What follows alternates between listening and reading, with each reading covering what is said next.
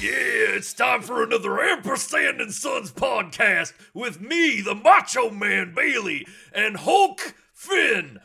Hi, Hulk Finn. I'm not doing the voice, Macho Man Bailey. How's it going? Do you need? You don't have to, brother. I'll do it Do for you Do you Need a hero? uh, you know, In, intro, intro, intro us in before we get in trouble for doing another inside joke that nobody understands. Yeah, yeah, okay. Well, we, we that's that's the uh that's the He-Man thing, but we'll get there. Yeah. No, the uh, me me doing the uh, me doing the Hulkamania uh, uh, voice, ins- which you know my my brain earlier thought was the Macho Man Savage voice, is because of a spoiler from this episode that I will not reveal yet, but it'll make sense in the fullness of time and in context. Are you talking, uh, yeah. Neil Neil Bailey? Are you talking Yep. About this last episode of Superman and Lois, which was, in my estimation and the estimation of many TV watching folk, the single greatest hour of TV that has ever been written? well, yes, you know it's um, it's hard to talk about it because when you gaze into the bright light of it, it hurts your eyes. And uh, regarding of it is like uh, speaking to God. I mean, your your brain starts to unravel and. And you, you hear the voice and your your blood starts leaking out of your ears. But yes, yes, I mean I I am speaking of this hour of television that um you know I I did write about extensively at length. All right. And in a universe where there's no such thing as objective morality, which I've been assured by you is the case, uh, or objective reality for that matter, I feel Oh, I don't know, brother. Maybe we'd have to hash that out in the ring I, I this feel Saturday night. I feel like we can safely assume that this was, in fact, the greatest hour of TV ever, and that uh, every line of dialogue in it was infinitely better than "I am the one who knocks." yeah, no. The only thing that comes close is the Tom and Jerry episode where, um, you know, like like they they hit him and and and, and Tom goes ah. You remember that one? That one was like that one had a little bit more substance to it, but only a little. Only a little. All right, intro us in, sir. well, on this on this week's episode of Superman and Lois, um, many disparate plot elements coalesce around the idea that uh, Morgan Edge's plot has begun to take motion, ending in a surprise reveal that is certainly a left-hand turn. I would I would be more charitable to it than that, Neil. I would say that we finally get the answers to some questions that we have pondered since the beginning of this series. We got to see some cool stuff happen with Superman that we've never heard before. We got some reveals that were exciting and dramatic, if not necessarily earned. And uh, you know, altogether, I it was a entertaining hour of TV, if not necessarily a quality one. Folks, welcome to Ampersand and Sons, where we are going to do our best to not drag you into our wallow of depression over the direction that this show has taken from peak TV Superman to. I mean, Superman is still great in this, and visually it's amazing, and we're still seeing stuff that we've never seen before with this character in live action that I am here for but it ain't peak TV anymore, and perhaps they should have taken the lost approach to answering questions. It's it's it's asterisk and son. It's like, you know, lots of wonderful things, asterisk, but for the disparate plot elements. You know, like like um But, but, but, but, And it's- whoa, whoa!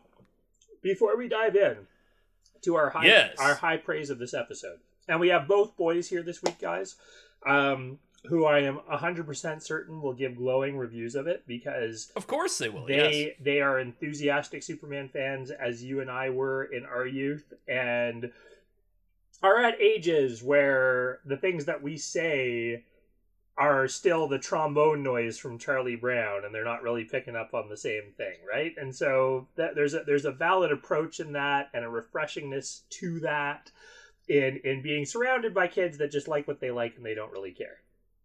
Yes, there is a joy in being able to not think critically. Yeah, but whoa, Um, whoa, whoa, whoa. Okay, we'll we'll talk about that in a second. But No, I mean but- that, I mean that without condescension. Yeah. I, I actually truly enjoy the the simpleness of a child. Yes, but before we dive in, there are a couple of pieces of geek news that I would like to talk about. Number, Sure. Number one. We talked about this a little bit last week, but we got some cool behind the scenes ish footage for it this week. There is a live action DC Comics, well, Vertigo Comics, but it's all DC now. Sandman adaptation coming to Netflix, and I am stoked. And they released this two minute little behind the scenes teaser where Neil Gaiman is shown wandering around live action sets of his pages, being like, "Oh, this is amazing! I can't Oh, believe I'm seeing It's this." the Undercroft.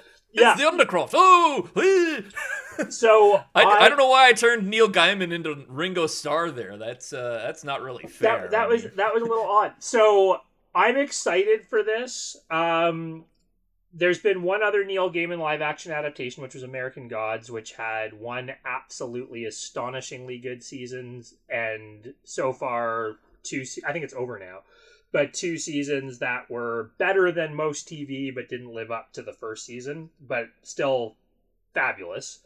Um, I'm excited for this because Sandman was my reintroduction back into comics as a young adult after not having read them since like the end of junior high. Um, and I love that universe. I love those characters. I love that story. I love the play of really psychotic, dark, twisted stuff with the story of optimism and hope and uh, the hero's journey weirdly inverted and like it's just cool and seeing this, this first little bit of enthusiasm from him over it was refreshing what say you neil bailey Oh, I think it's going to be uh, just as good as it looks. I think um, I think one thing that is not likely to happen is we're going to get to the fifth episode, and then all of a sudden, Death is going to start acting irrationally to serve his plot needs. And I do believe that one thing will follow from another from the beginning of the show until the end of the show. So I- I on don't- that basis alone, those are some very odd uh, assumptions to make and very specific. oddly specific, oddly specific oddly specific, brother. Mhm, mhm, you're probably right i i uh no i'm excited i when when I think it's going to be great. I When- mean, I, it, it would be hard not to spike that football. I mean, it'd be great. Well, you've got Netflix, which when they try really does produce fantastic original content and kind of get out of the way of creators a lot of the time and just let them do their thing, like make it as faithful as possible. The fans will come and subscribers will come with it. Um, and then you've got Neil Gaiman directly involved right down to casting choices, which is fantastic.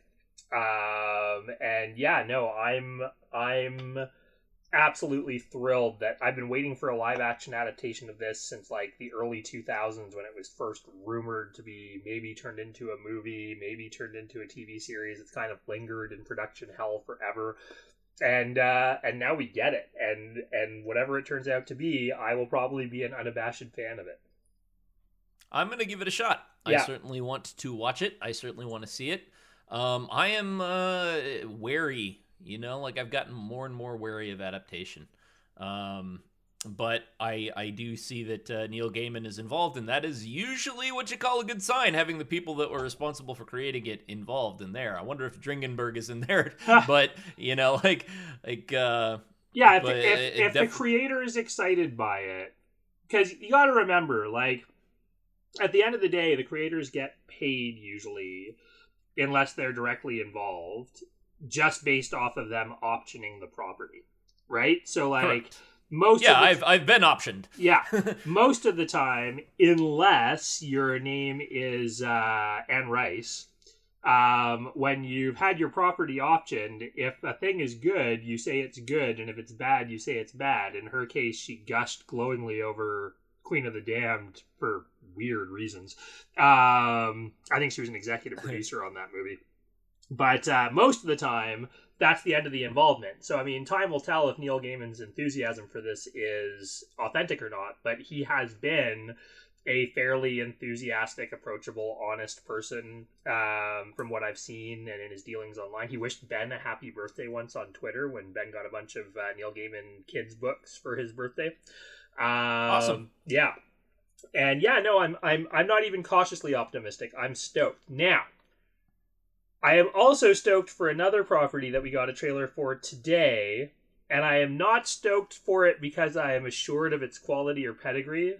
I am stoked for it because it appealed to the inner five year old in me, and that is Masters of the Universe Revelation. and if you are under the age of about 30, that is a He Man cartoon, y'all. We are getting a brand new 40 years later sequel to the original 80s he- Masters of the Universe He Man cartoon on Netflix, produced by Kevin Smith and they dropped a trailer full of weird 80s music energy that included Orko, who was always the worst part of the original show. And I'm here for it. Like I just sat there and grinned at my TV the whole time and then rewatched it again immediately afterwards. I you know, I I like I, I am a huge He-Man Masters of the Universe fan. Uh, I watched the 2002 one pretty avidly, even though I was 22 years of old, old and probably uh, a bit old for it. And I and I bought all of the new figures in tw- you know when I was 22 years old. I was I'm I'm a, I'm a Masters of the Universe junkie, honestly.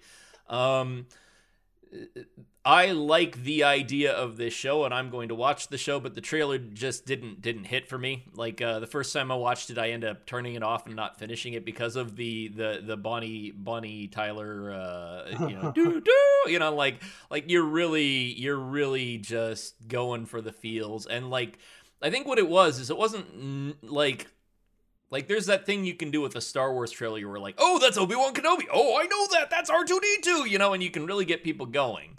Um, but in this case, it was just smash cut, smash cut, smash cut, smash cut, smash cut, and things without contents, text, and and, and no sense of um, story. And I know it's a kids' cartoon, but at the same time, like um, like I've been I've been ruminating a lot on the way that that people are very much just like I know this thing, so it's great.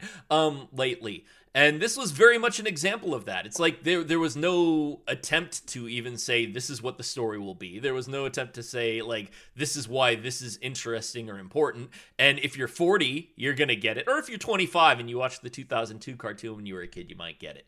But otherwise, it's just like it, it's like some weird kind of look at this in-group thing.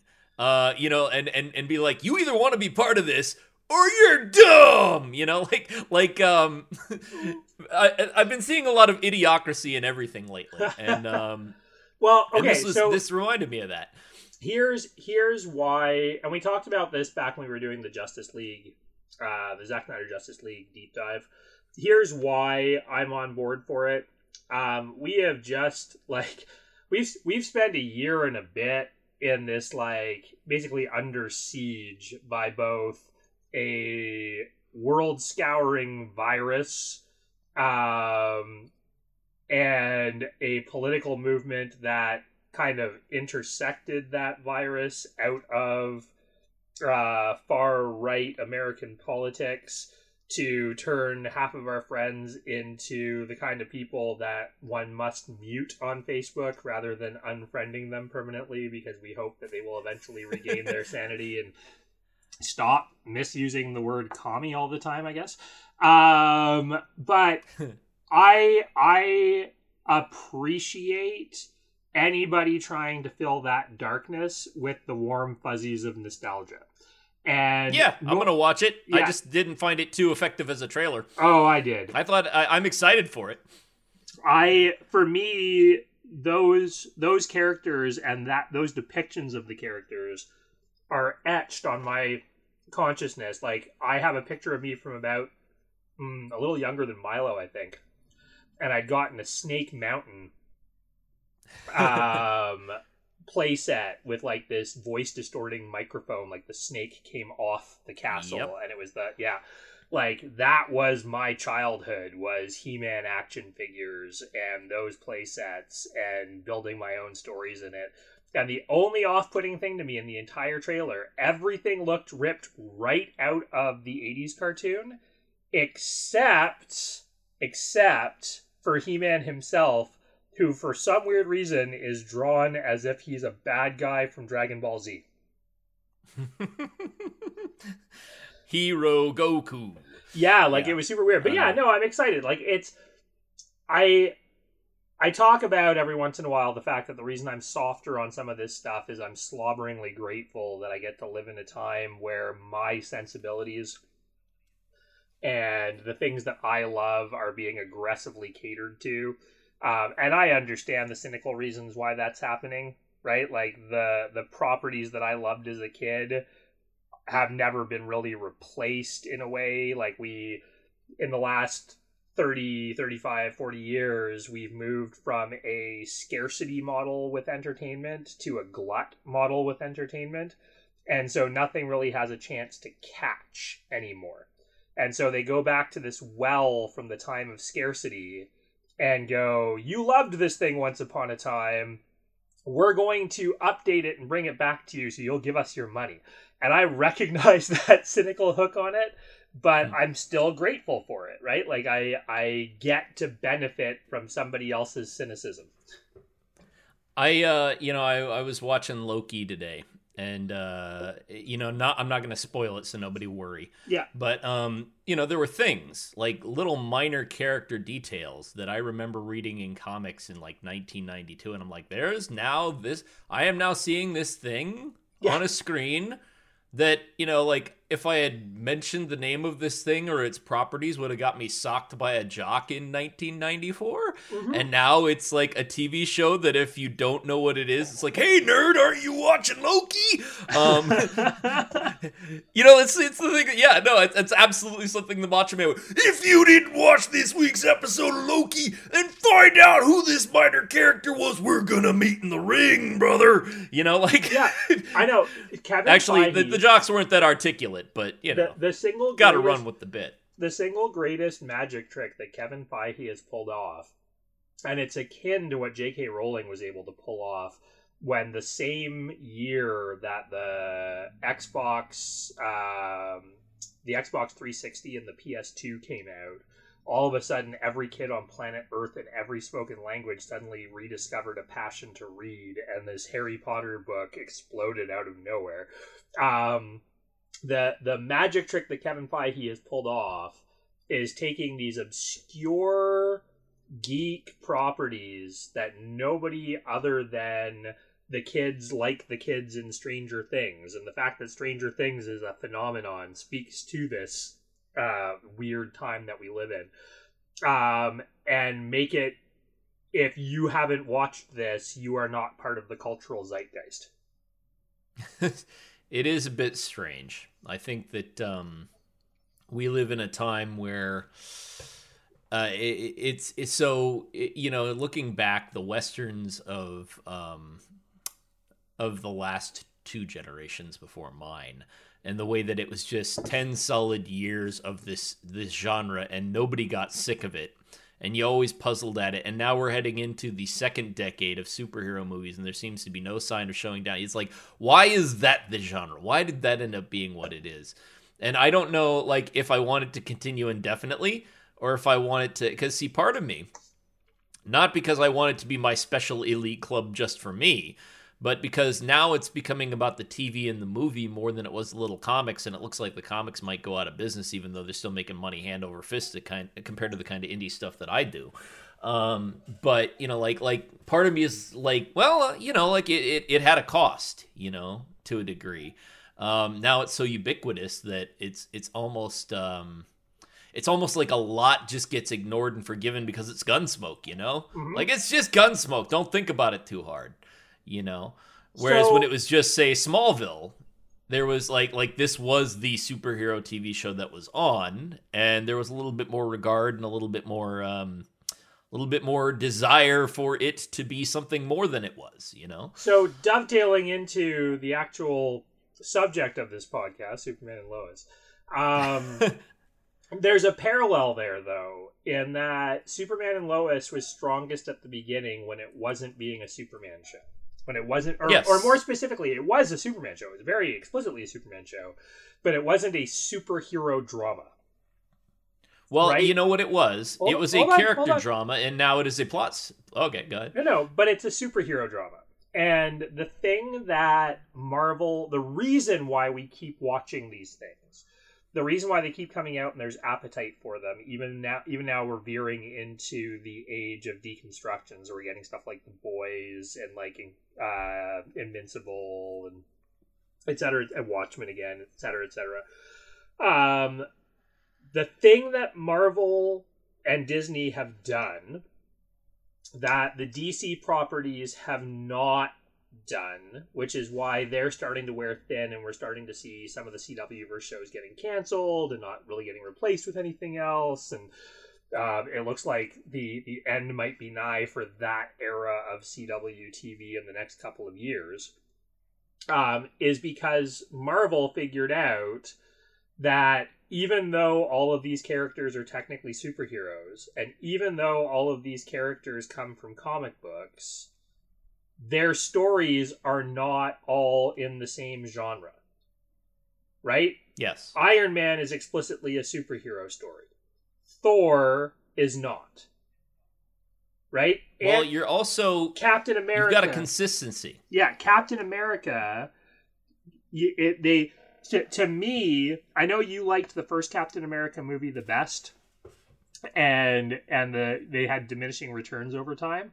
But for me, what made um, the second one, Winter Soldier, so incredibly good and kind of signified a uh, sea change in what they were doing with the movies was they took that character, took him out of a conventional superhero plot, and put him into a spy movie plot, which would be his natural habitat. Yes. Well, eh, the the consistency. To be fair, it's not that there were diminishing returns. It's like saying that uh, you know, like of the three original Star Wars movies, I prefer The Empire Strikes Back to A New Hope. I both, you know, like both of them are movies that I'll watch once a year and love like like Right. nobody's business. But I, I think that the first one is the purest of them all.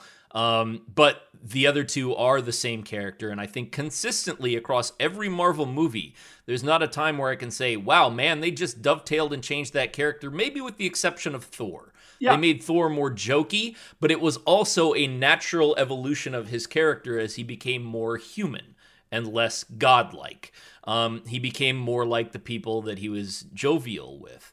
Whereas you can't look even from one episode to another of almost any of the CW shows and s- expect much character consistency outside of the requirements of the plot. Except for Legends of Tomorrow.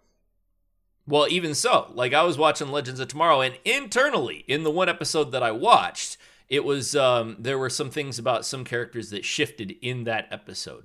But that's not a critique of Legends of Tomorrow because Legends of Tomorrow is bald about what it is. It has absolutely no pretenses that Lois and uh, Superman and Lois presented. Like it has none of that. It's like this is a campy superhero show just enjoy it or bug off. Hmm. And that is written in the written in the the the fabric of every inch of that show whereas superman and lois from the start is like this is serious.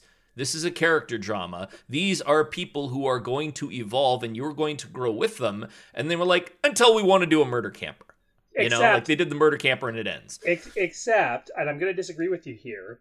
What makes Legends of Tomorrow work is the same thing that makes the Marvel movie work, or Marvel movies work, and the Marvel TV shows work, which is it is a show that uses superhero characters to tell a other than superhero story.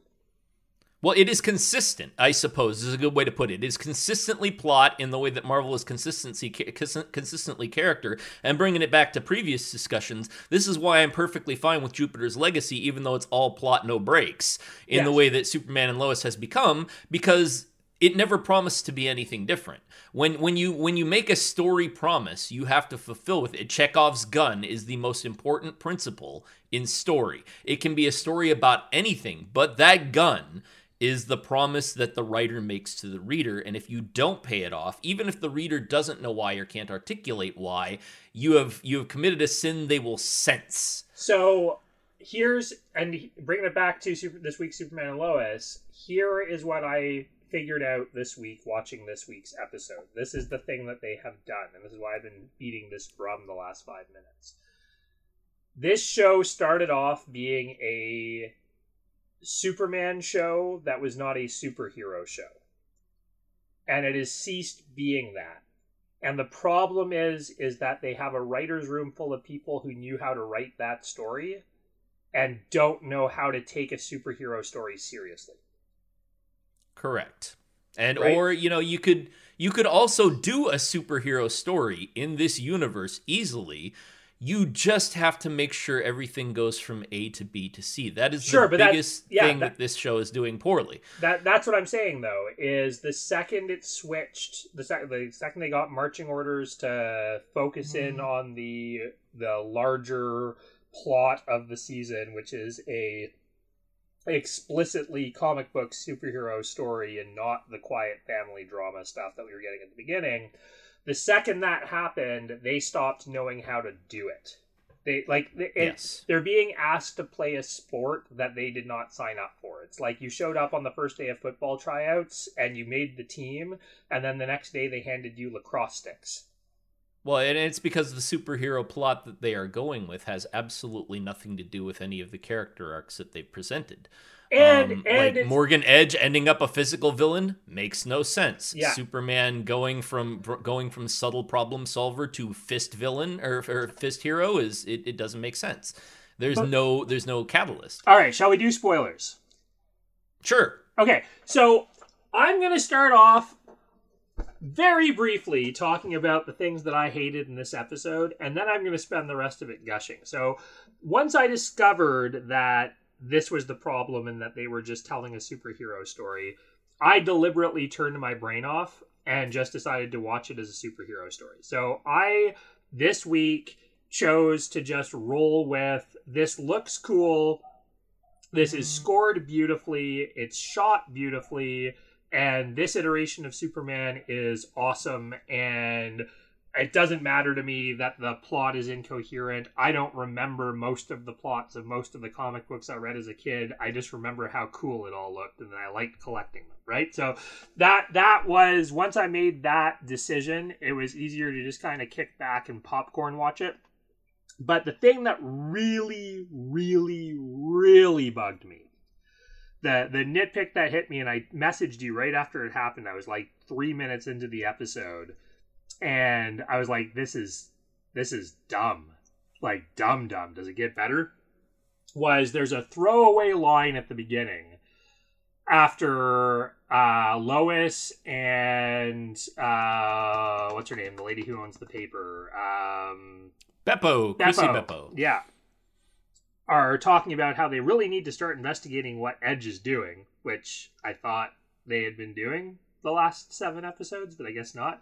And we get their little homeland board. Um, there's this throwaway line where it's like, all right, well, now that Clark has quit being a football coach, he can help us. He's a great reporter.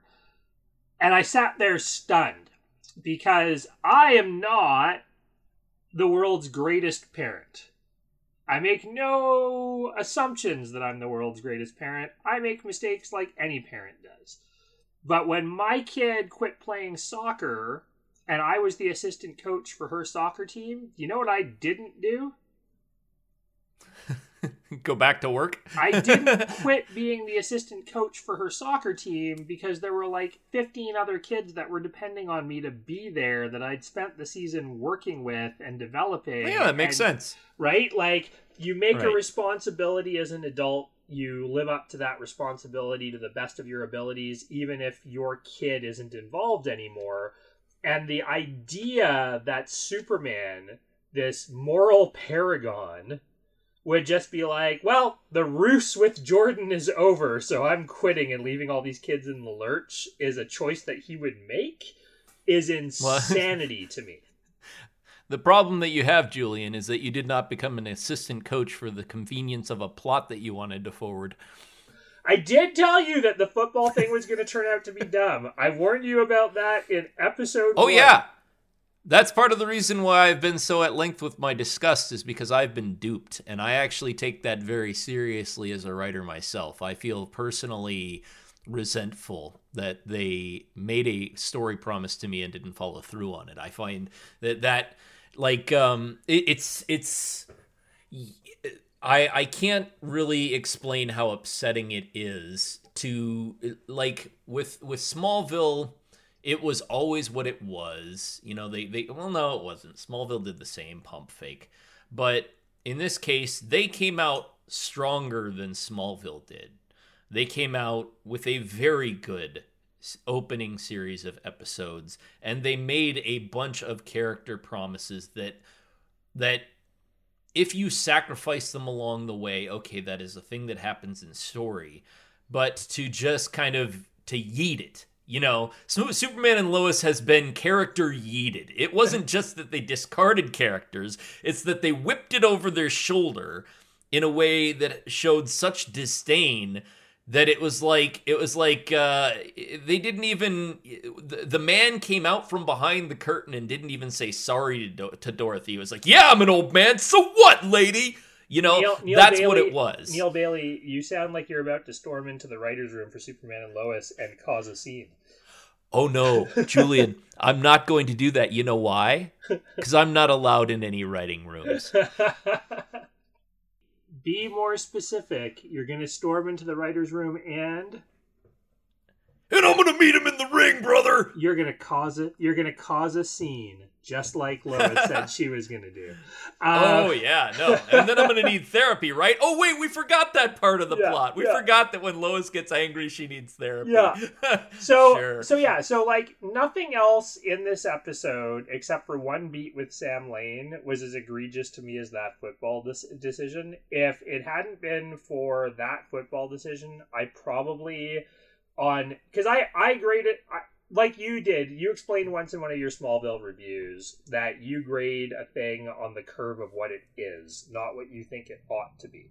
So once you yes. recognize the reality of what a thing is, and you're not expecting, you weren't expecting Smallville to be uh, Citizen Kane, right? You you realized that it right. was never going to reach above a certain level. Your grading curve for it became fair. You graded its failures against its successes right? And yes. so with this episode, once I got past those, if those two moments hadn't been in it, and I'll touch on the second moment in a second, I probably would have given this a three out of five because what this show is now is a very well shot, very uh, comics accurate portrayal of Superman as a off the page representation that much like a huge chunk of the comics turned out in the 70s that people still bought in droves and loved dearly have utterly nonsensical plots that nobody can possibly understand solely to move the characters around like chess pieces. And i'm thinking of stuff like you know moving lois lane to be a tv reporter and wearing pants aggressively um, instead of being you know the the newspaper reporter and not having the political axe to grind because that was the time right?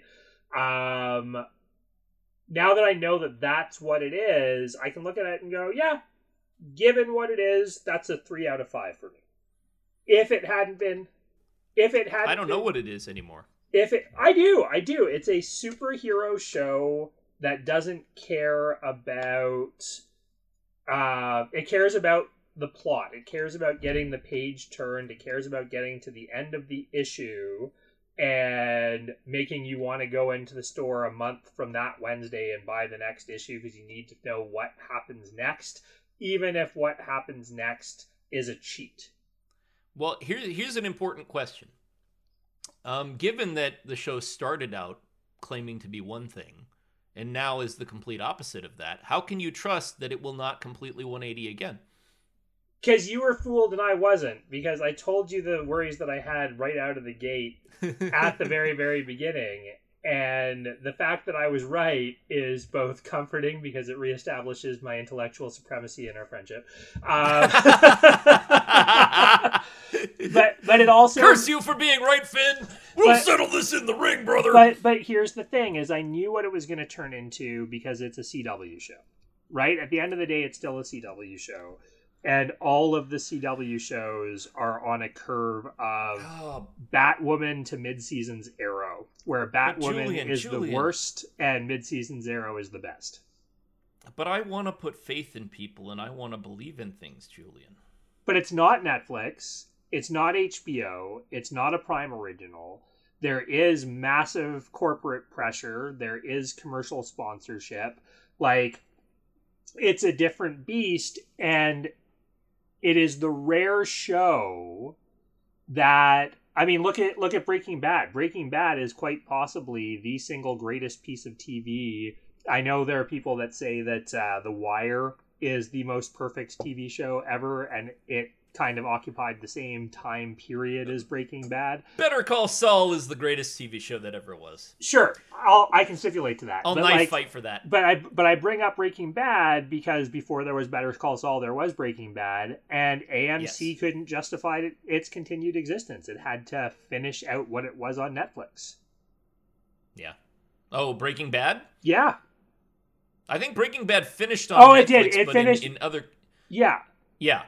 Yeah, I think in other countries it, it ended on Netflix though. Like it was because I remember using a, a. I remember that my friend Beal Nailey told me that he used a VPN to get access to the last couple episodes of Breaking Bad early on uh, on a VPN. Yeah. uh, because he was just so obsessively watching the last few of them. But, that Beal Nailey guy, you know. yeah, but it but it wasn't sustainable, right? Like what Lost did for its latter three seasons almost Mhm. melted the TV industry where they walked into the producers and said, "Look, we've got the end, the rest of the series arced out. Yeah. It's done. We don't want to do 22 episodes seasons. We want to do 16 episode seasons with no mid-season break and no filler episodes." And that Right. almost caused Hollywood to melt. Here's the existential dilemma that I'm struggling with here.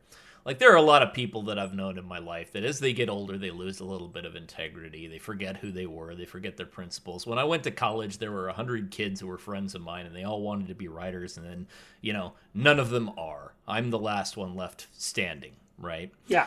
and and you look at things like shows and you look at things like artistic endeavors and you wonder like they, they start out with this promise of the premise and they have such potential and it's not like this show was suddenly failing and losing in the ratings because of the way it started like everyone loved what it was doing and now people still love what it's doing but they're doing it in that uncritical turn off your brain kind of way. They're not doing it because it's the critical darling it started out as. And people like me who are who are perhaps overly critical to put it mildly, because that's kind of my job. But people like me could have been along for the ride. And people who just turned their brain off could have been along for the ride. And it could have redefined Superman for a generation.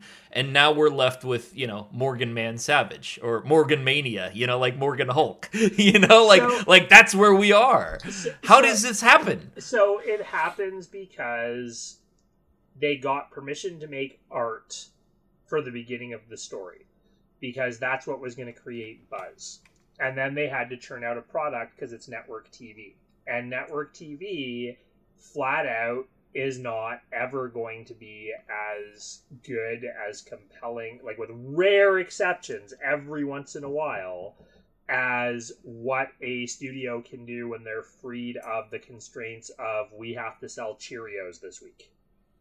I'm going to stomp my feet and say that it's unfair and hold my breath for a little while because I'm really upset about it. Fair, That's but you know, like I don't get mad about the plot stuff. You know, like I I I, I play the part of the buffoonish fool when I'm writing that review, review, and and and I stomp my feet and and and and kick about that a little bit in a, in a theatrical way. But I am genuinely disappointed at um, what this could have been and is no longer, and Yeah. I feel cheated.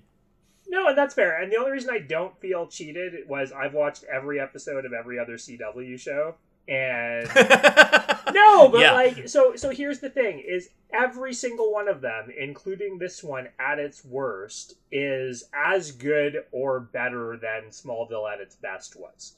And yeah. And so I look at that and I go, it's cool that I get this, except for what they did with Sam Lane this week. So I want to talk about my other pet peeve. And then Yeah, yeah, I- go ahead. And then I'm going to talk about what I loved, and you're going to tell me why I'm wrong to have loved it. okay. No, I think you should love it. I think anyone who's loving it should continue having a good time. No, but Go I'm on not, with your I'm not loving it because it's good. I'm loving it despite the fact that it's bad, and that's an important. And that's fine. because it's still That's good. It's still super entertaining. Um, I am so for that. Yeah. I am absolutely so for that. I, I I don't know where people get the impression I'm not, but I am I'm so for everybody having a good time if they can. Yeah, but I and I know you are, and that's and that's one of the reasons Yeah. why we're friends, right? I recognize the generosity of spirit in what you do. Um, the but the second beat that does not receive any generosity of spirit from me is so this entire this entire subplot of this episode and i don't even know if it's a subplot. I couldn't identify what the main plot was versus the subplots because this one like they all seemed like subplots. Like there didn't seem like there was a main story other than that which has been told over the course of the season. Um the but the the primary to me subplot was the jordan gets contact poisoned by uh, the kryptonite, the artificial or, or synthetic kryptonite gas that Superman inhaled. is also a virus, right? Sure, sure, yeah, um, yeah, because like it's transmittable somehow after the fact. Which, whatever, like you know, we don't know what the level, his level of kryptonite sensitivity is. Um, oh, and I caught a glaring hole in your review that we're going to talk about in a second. Um, Okay. But um, so he he's he's inhaled this gas, or he's gotten the contact high from this gas from last week, and I was happy to see a consequence from a thing that happened in a previous episode, like actually turn up. Like that that was was Yeah, they even brought up the Natalie thing again, except for they didn't name Natalie. They just went like, "Oh, Lois, you're still a little neurotic about this boy, huh?" yeah yeah like Yeah. they're they're not doing the unforgivable sins. They're they're doing like venal sins. Um but uh so so we we have this moment where Lois gives her dad another "you can't be in our lives" rant because you've been building weapons to kill my husband, which is totally valid. Um, yeah, the same beat that they hit before. yeah, and at, yeah, that's fair. That's fair. But if it works, you do it again. Um, like we keep seeing Superman in a cape. I don't have a problem with that. Um, oh, those are fundamentally different. But get he- to your he- beef. Your he- beef. He flies and wears tights. Um, Yes. but he Sam Lane after that speech goes and sits in his car all hangdog and just hangs out on the property for no reason even though he's been told to leave basically fondling the synthetic kryptonite grenade that he has on him for no discernible reason and is the worst possible choice you could make in this context when you realize that the thing that your grandson is suffering from you have an extra one in your pocket just cuz um and sits there and waits for his moment to deploy it on a farm when that his grandson lives in where we've just learned that he got sick from a secondhand contact high from it like yeah, i don't And I think you know they they kind of I think one of the purposes of that scene, which was not established well, when he gets on the phone with this dude, he's like, "You got the new model." I think what they were trying to say was that this wouldn't infect Superman and Jordan. But like, why would they? Like, why would he be like, "Yeah, let's get a cure for the synthetic K, and let's also make a version that'll work but doesn't kill him." Yeah. you know, like it's kryptonite. yeah it's- Carry on though. no Carry no on. but Uh, was that but- it? or- no no but superman 3 we get the synthetic Right. kryptonite that doesn't kill him it splits him into two Yeah, with tar. Yeah, it's got yeah, yeah. it's got a little tar in it. no but like Yeah, thi- this well. is this is a thing Blue Oh. kryptonite, essentially. Yes. Um. Th- this is So- okay. So so here's here's what I liked, and you can respond to it. And I'm going to caveat all of these by saying none of these things are good in the context of the overarching story or character. None of them. Uh, I recognize that, but I enjoyed the hell out of them anyway. Okay? So I Yeah. enjoyed the fact that we now know what they meant by the resurrection that they were trying to facilitate with the XK. Like that is a thing that actually makes sense now. They are uh, taking people that have been dosed with uh, XK and given powers as a result, uh, and implanting them with the consciousnesses of dead Kryptonians. Right, like that. That Or Kandorians. Yet to determ- determine, but some kind of some sinister Kryptonian. Figure. I think it. I think it's going to be Kryptonians and not Kandorians, only because I'm pretty sure that that is exactly the same thing that happened in John Henry Irons' universe. Um, right. right. Like I think there. That's the tether between those two stories is that it is the same thing that occurred. So his apprehension is not wrong.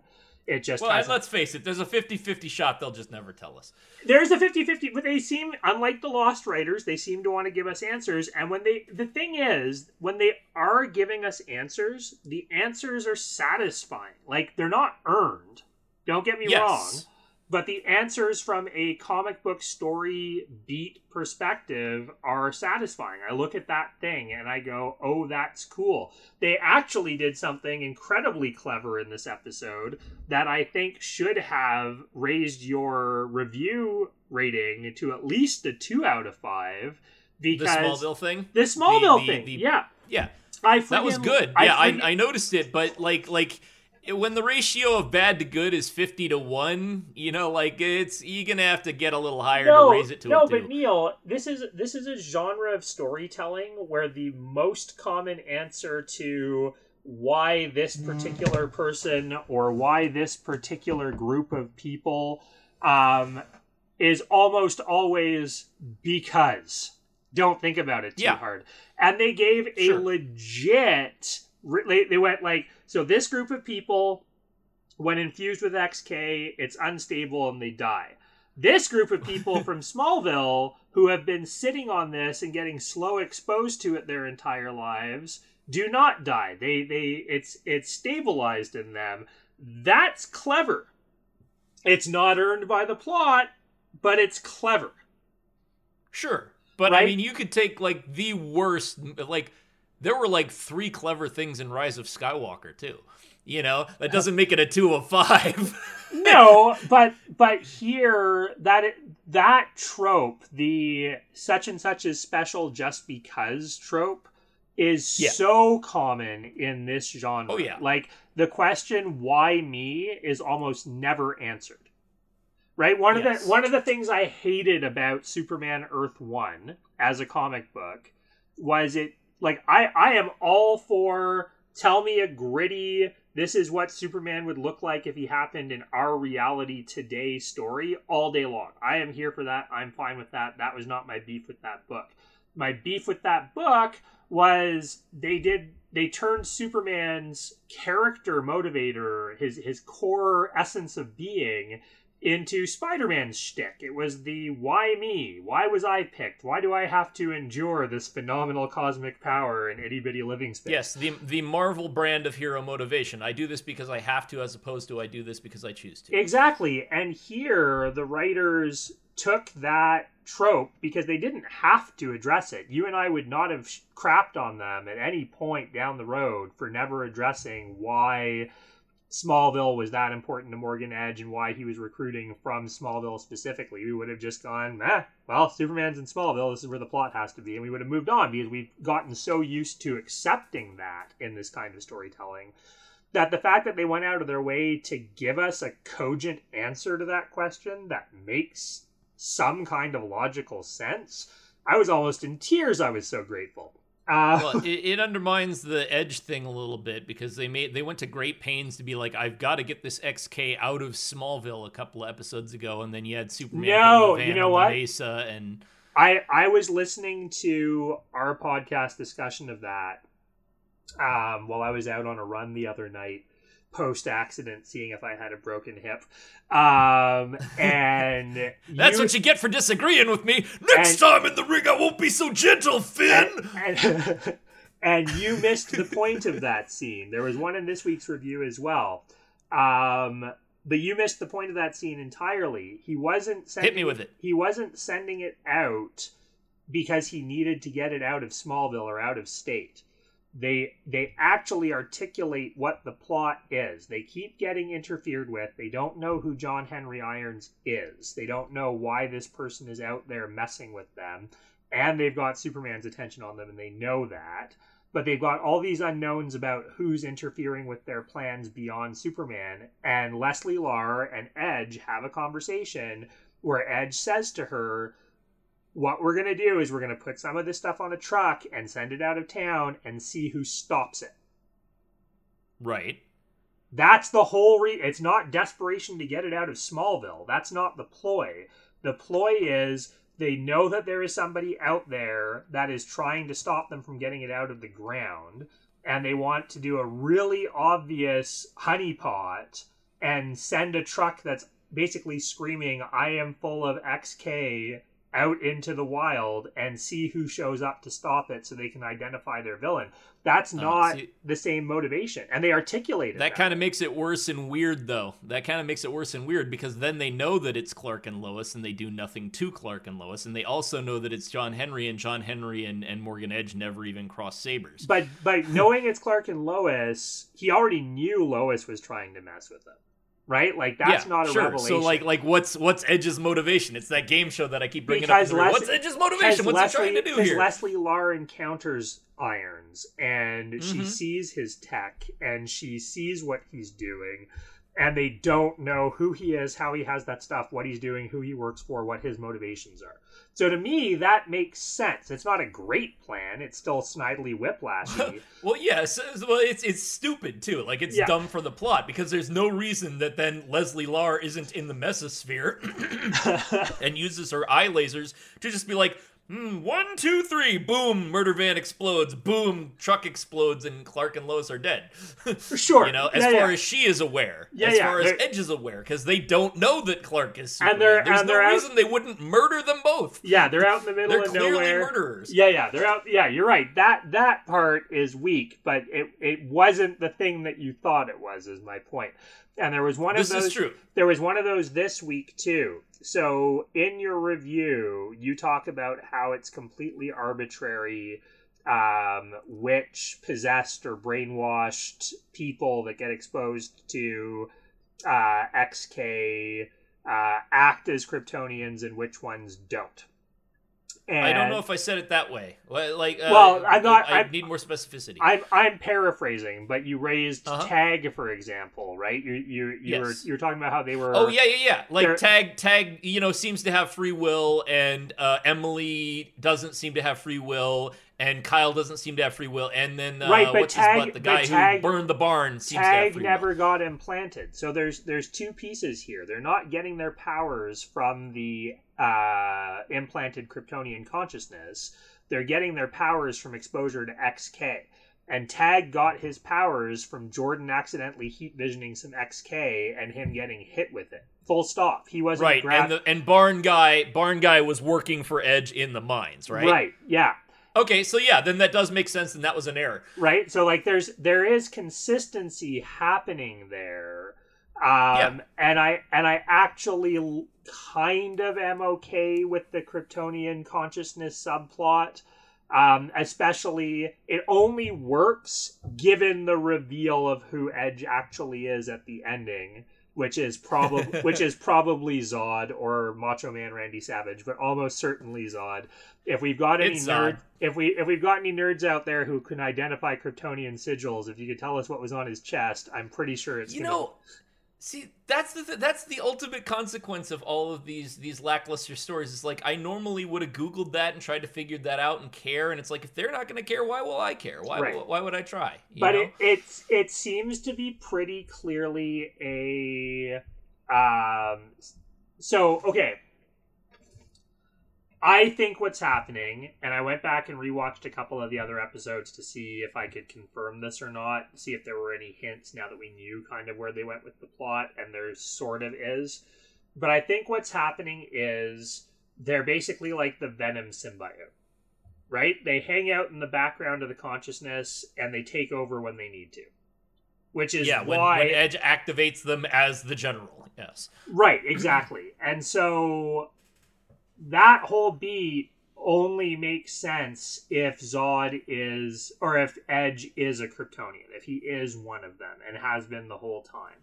Because Or being possessed by Zod, so then he can still be part of the main cast next season after Zod is defeated. exactly right. Um, Yes. and and the reason it only makes sense if that's the case is because there's no way that Morgan Edge on his own with human Earth technology cooks up this plot to infuse human bodies with Kryptonian consciousness and develops. Apparently, all you need is an LED and an MRI machine, yeah. though. No, no, but the MRI machine is the thing that actually does the consciousness bit. It's not yeah, the thing that's yeah. doing the XK bit. Yeah, it makes more sense that he is Kryptonian and has been Kryptonian all along. Yeah, that makes it makes it jive more, and that is actually decent. There's nothing wrong there, right? Like there there are beats in this that are incredibly satisfying and they're oh another one. Holy crap. The bank scene. So there's some weirdness uh. in the bank scene like that where where clark flies to mexico and you laid them out pretty well in your review this week people. You should read it and actually engage with it. Like okay so here's my plea to people who are reading neil's reviews. If you hate neil's review comment but if you love Neil's review, comment. And if you love part of Neil's review but disagree with him on other stuff, comment. We used to once upon a time do this thing online where we would digest a piece of media and then have a conversation uh, conversation. Sorry, I'm I'm I'm doing the Tucker Max describing the metric system bit where he uh, he pronounced kilometer as kilometer um, on live TV. That is not a thing I'm making up. Uh, with a perplexed look on his face.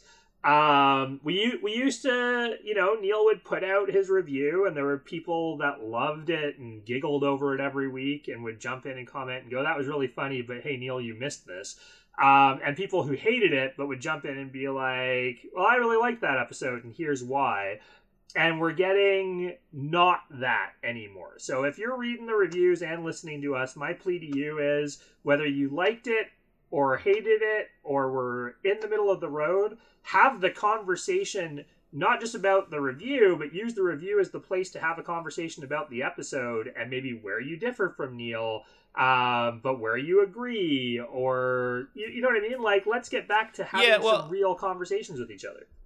That would be nice. It's not requisite, and you know, like if you don't want to read the review, you, you obviously don't have to. I think the thing, the only thing that bugs me, I think, thinking about it, is like there's just a ton of people who are like, "This was long, so I didn't read it." And therefore it's terrible. I mean, that's just so. Neil, have cheap. you have you considered doing a TLDR at the beginning of your reviews? Because that's what that's you what know, we do now. It, it's funny because for many many years, yes, I did do something that I actually explicitly called the super, super short, short review. review. Yes, and nobody read it and nobody cared and it was like like I put I did an entire videos at the start of Superman and Lois that were the super short review for that very purpose. No one looked at it. Like you know, fourteen thousand people read one of the reviews, and of those people, three hundred watched the video. Right. You know, like people people uh if they want short and pithy, they're gonna go IGN. um, but you know, and the other thing is like there have been other things. Like I did an entire review in another per- like as a pseudonym that was entirely positive for a, for about a y- half a year on Smallville to kind of try and prove a point and goof around and have fun. And everybody hated that positive review. Everybody that was like, "He's too negative, I hate it." They loved to rage read and hate it. You know? uh, and then you do the positive thing, and they're like, "This stinks. I'm not paying any attention to this." Uh, and then you know, like we brought in an actual person who was positive and had them do a review with me. And you know, like it was like the, the people don't let up. I, I think what it is is people don't like to be disagreed with, but they love reading how other people disagree with them. And they don't know how to critically respond. They do this thing where they're like, I don't like that this person doesn't like something. And they go like, I am going to criticize this person for not liking something because I don't like something. And they don't you know like there's just no thought it's they they shut yeah. their brain off in the way that they're doing when they watch the show and they don't go actually that's internally inconsistent okay so but there was one there was one piece of the episode that you didn't spend enough time tearing apart in the uh, in the review is Sarah's Sarah's reaction to Jordan not showing up to be her oh yeah her piano player um, the Lana moment yeah, the, the Lana moment, and it was weird because I even in the bad episodes, I generally like Sarah, but she literally witnessed this guy like COVID sneeze all over his hand, and then yes. like go deathly white and stumble out of the gym. That's the universal symbol for oh, I'm not feeling good, right? Like yes. at that point, you go to the band club and you find someone Yeah. who knows how to play an instrument and read sheet music, and you go, "Hey, can you back me up?" Even if it's the tuba player.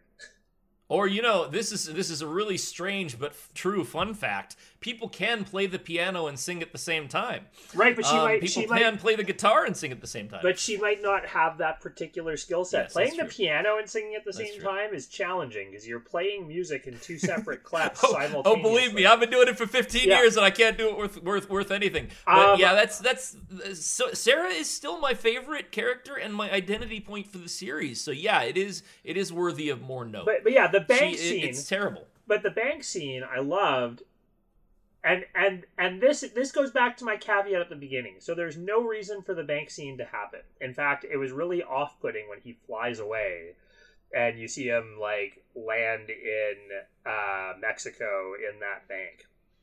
Yes, because it's utterly incoherent. It's it's utterly incoherent and it's um it's discordant because we don't often see like the the thought that popped into my brain was at that moment in time there were probably Mm. 17 bank robberies. Uh hold on. Sorry you're gonna have to cut this out. Something is happening upstairs. Okay it's fine. Um there are probably 17 bank robberies happening in the United States at that exact moment. Um, five of them are probably within about a 30 second flight of Kansas. And you never Mhm. see him just fly off to take care of any of those. So weirdly, like the, the thought that popped in my head was why this bank? Um, which, whatever, they don't really explain it. But man, that or why not one line of dialogue? Like, yeah, that cartel thing that I've been looking into. I hear some action happening with it. Right. Yeah. No. Exactly. Uh, exactly. Like just something to to not have it be so jarring and discordant, like where it doesn't belong. But everything about that scene, once it starts, to me is glorious. Like we've never Yeah, seen it was a good scene. kind of a staggered response to kryptonite before the the palpable heartbeat was weird i was like there's something wrong um the way they showed him doing like pulled punch contact throws with all of the people so that he could disable them rather than actually injure them i'd never Yep. seen that like that was glorious and to me like I am willing. the The show's not doing great ratings wise. The like the two month It's gap. No, the two month gap where like they went away to bring back Supergirl killed half its audience. They just didn't come back, and so Odd. I don't know um, if we're gonna get. I know it's already been renewed for a second season, but I don't know if we're gonna get much past that if the if the ratings don't or not the ratings but the if the viewership doesn't come back up. Um, but I like for stuff like that, I will tune in every single week, even if the plot is incoherent, because it's showing me stuff with this character that I haven't even seen in the comic books that makes logical sense. Like the the great paradox of this show is it's doing Batman Begins level stuff to ground Superman's powers in logical reality and efficient use and restraint of power and all that stuff in ways that we really haven't seen in any other live action or animated versions of this character and that's worth the price of crap plot to me like i i Most want of the time, they do a pretty good job. There are some times when it's just like like they're really lax about how fast he responds to the sonic alarm. Um, there's things about um, you know when he like he is usually very cognizant and aware of the use of his powers, and then you have things like the uh, Killgrave episode where he's just dumb as a post. Um, and doesn't think to use his ears and doesn't hear somebody sneaking up right behind him, you know. Sure, but every iteration has done that. Like I look at Superman Returns, which I mean we have disagreements about, but I still think Superman Returns is a much higher quality Superman movie than say Man of Steel was. Um like and even in that that had some I mean, outside of the fact that they didn't understand kryptonite at all and allowed him to lift a mountain made out of it and chuck it into space, um, it it it did some interesting things with the way he used his powers, but in a very limited, quick way. Like it wasn't an emphasis. And here you can really tell that a pile of thought has gone into what is the practicality of his power set in day to day crime intervention and rescues and high level combat and like they've they've really done the work on figuring out how to actualize that stuff and make it new when he's presented with a situation that we haven't seen before. And I really appreciate that. Like Hoechlin's portrayal of the character is something I've never seen before where like I can legitimately sometimes when he's Superman forget that he's Clark not because he does the Christopher Reeve thing of blending into um into that character so seamlessly like with the body language and the change in musculature in his face and the tone of voice and all. He doesn't do that but he plays the two roles mm. so distinctly and so fully occupies each one like the character that is the the center of the Venn diagram between Superman and Clark Kent is so obviously apparent all the time that even when he's being dumb and his actions aren't are just following the service of the plot rather than who they've shown his character to be, I still find myself just enjoying watching the man as Superman constantly in a way that like Melissa Benoist as Supergirl has never hit me that hard. Most of the um, action beats seem to fall into the realm of the what's good, you know, the cinematography, the music, and the acting side of things. It seems like there is, it seems like the, the fights themselves are kind of treated separately from the script and i don't know if it's gonna if it's like a shakespearean they fight in the script um, because i haven't seen the scripts uh, other than the first script but um, I kind of get the impression that most of the fights um, are are they stand on the strength of their execution. Even the John Henry fight, as much as it was incoherent, was compelling visually. Well, because I'm... of the fact that you know Superman getting hit by a hammer, even if it's like this does not make sense as a thing that John Henry would want to use to kill Superman, it was cool to look at. Yeah, yeah. No, I, I'm gonna go and look um, but I suspect that the team that's doing the action scenes for this show is the same team that did the uh, fight and action scenes for Arrow, because those were always exceptionally good and the best parts of that series. Hmm. I think I recall them very um, fondly. Like, yeah. the, the, like I, I can't think of anything like that was weird. Uh, I'm always like they they always treat arrows strangely, or like like bow and arrows strangely. Having fired an arrow and having um, you know, been an arrow bow and arrow guy. Like the way they just like even Hawkeye, they're just like, yep, pulling back the string, what dang, what dang, what dang, and it's like no no, but um, but the visually they executed it very well, as I recall. But it's been yeah. you know what ten years. But I'd be like willing that. to bet that it's the same team, or at least people that are tangentially related to that team, because the thought that's going into the action in this show, even when the action betrays the characters, like that scene where he's gonna punch John Henry Irons, who's disarmed in the face, and murder him or heat vision him uh, oh, I'd forgotten about that.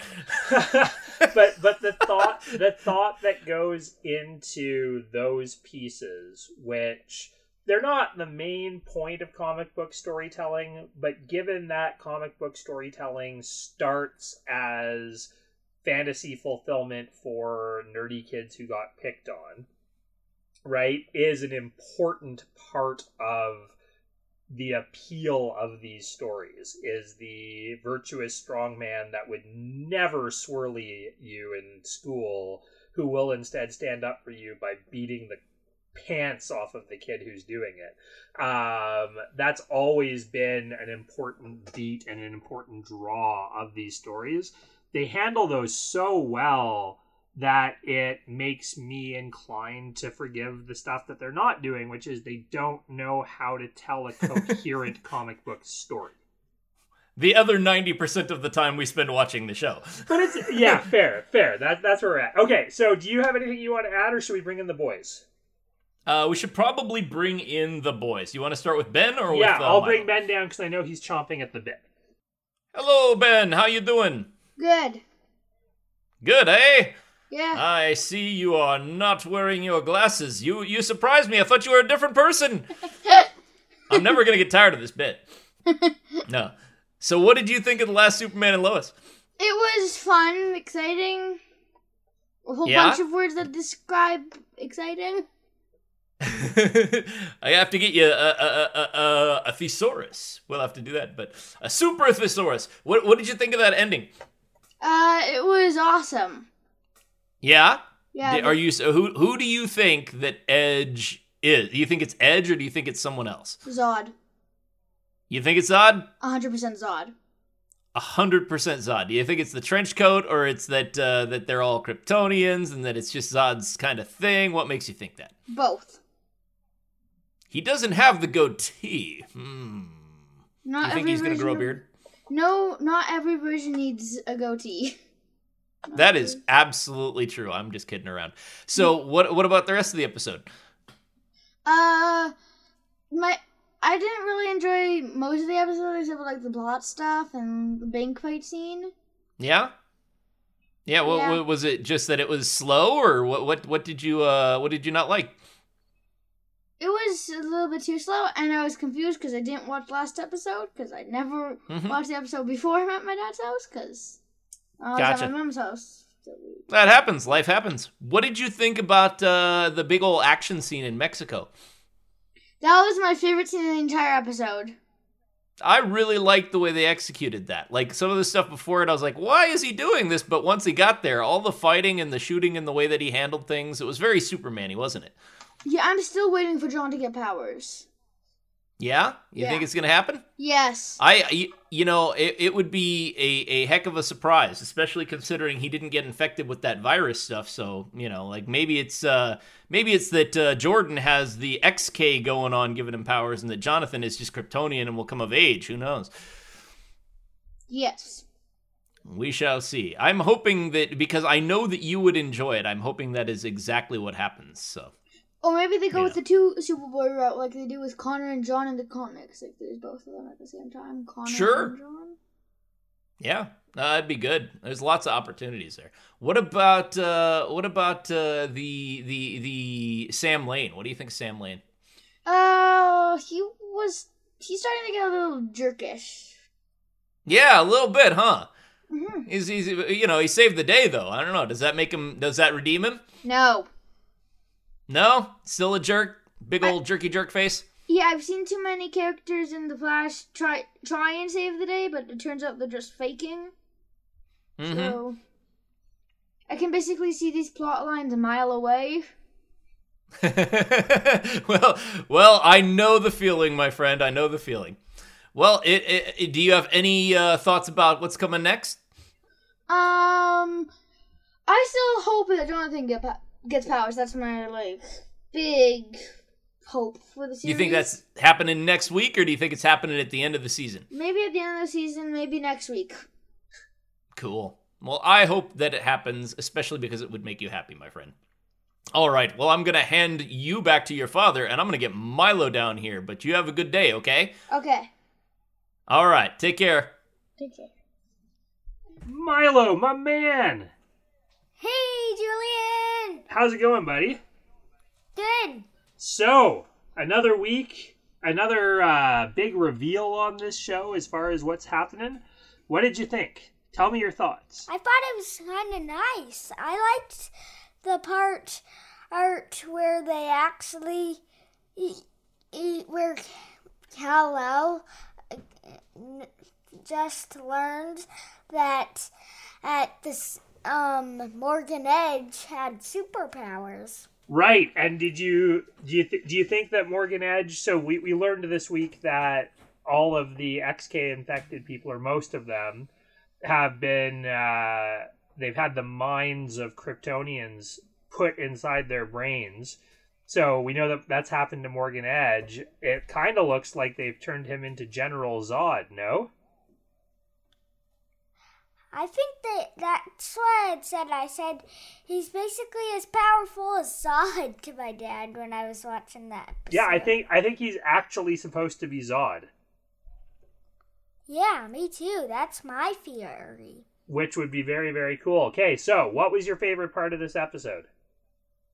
My favoriteest part of the episode was the part where he's he, like where Morgan Edge is like like Randy Savage and he says, "Oh yeah." yeah, that was pretty fun. And what was there anything you didn't like? The only part I didn't like was the part where, where he abandoned and his friend Sarah. Yeah, but he was sick, right? Like, if you're sick, you're Yeah. sick, and he couldn't really play the piano if he was going to sneeze an ice ball right through it. Yeah, and probably maybe destroy the whole content. So Probably. I really loved that. Um, that was how they chose to introduce the freeze breath power for him. hmm I thought that was a very clever way of doing it. yep, Yeah? by it being kryptonite. Yeah, no, it was neat. They gave him a cold, and out of the cold, he developed that power. It was really interesting.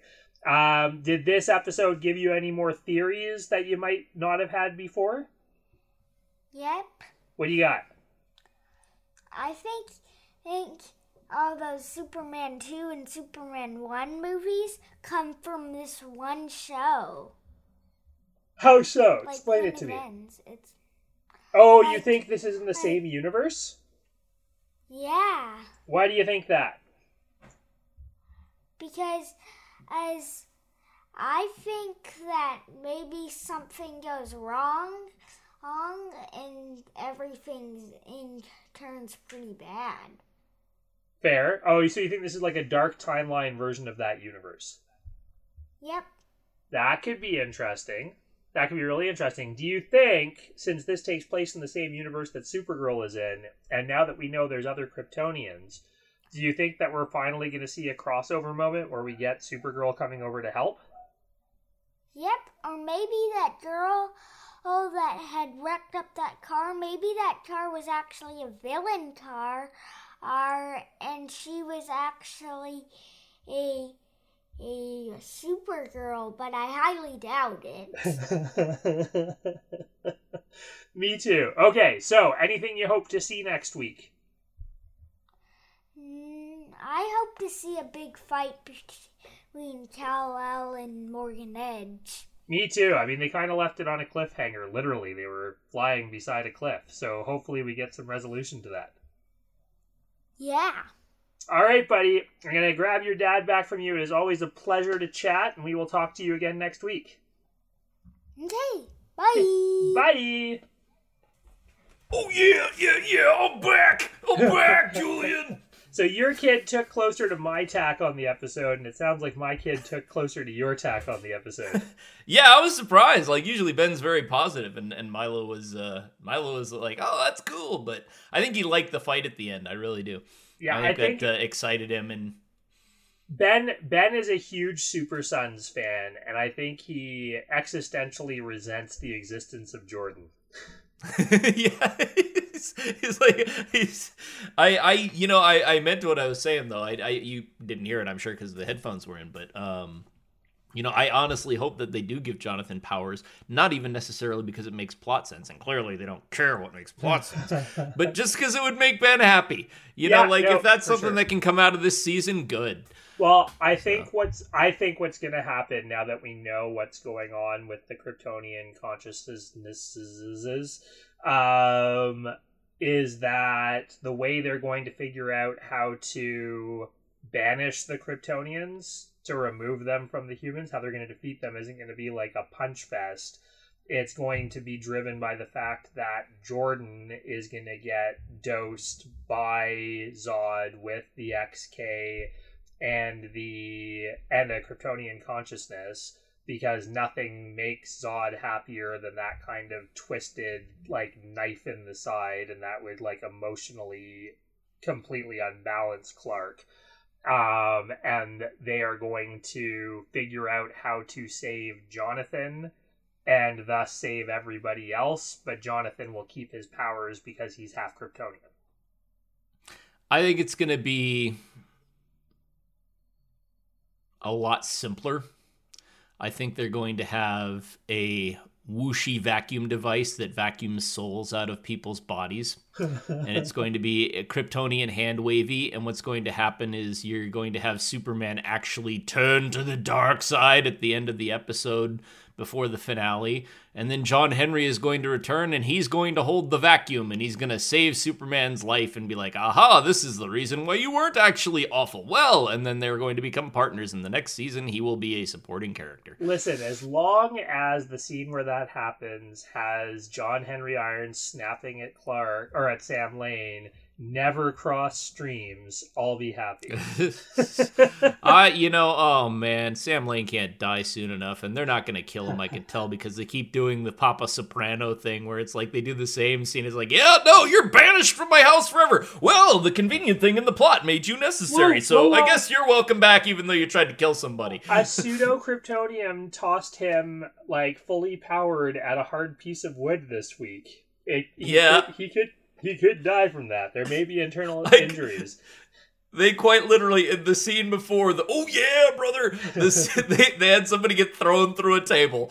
Yeah, I So- noted that. so so here's here's my parting thought on the episode and it's not really Mhm. about the episode it's about where this story falls in the cw verse if they don't bring kara and barry at a minimum into this in the next couple of episodes without explaining that this isn't um that this somehow isn't on the same Earth as the other version of Superman that Tyler Hoechlin played, if they don't establish that this is an alternate Earth version of these characters, and they don't bring those two in, they will have established for me that these people don't know what to do with the shared universe at all.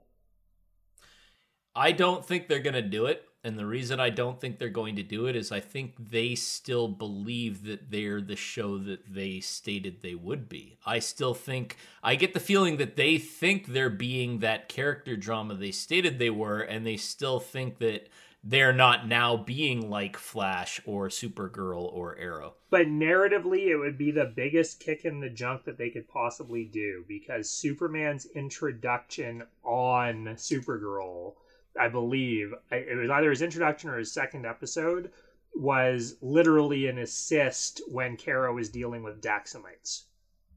If there's one thing I've learned and had reiterated and kicked into me repeatedly um, by all of these CW shows is that they don't care about the premises they promise. No, but you know what? And- They do. They really, really do. So, so, and here's why I think that you owe it to Well, yourself. okay. Let me caveat that in the ones that I've seen in Smallville and Superman and Lois, because that's not fair to the other shows that I have not seen.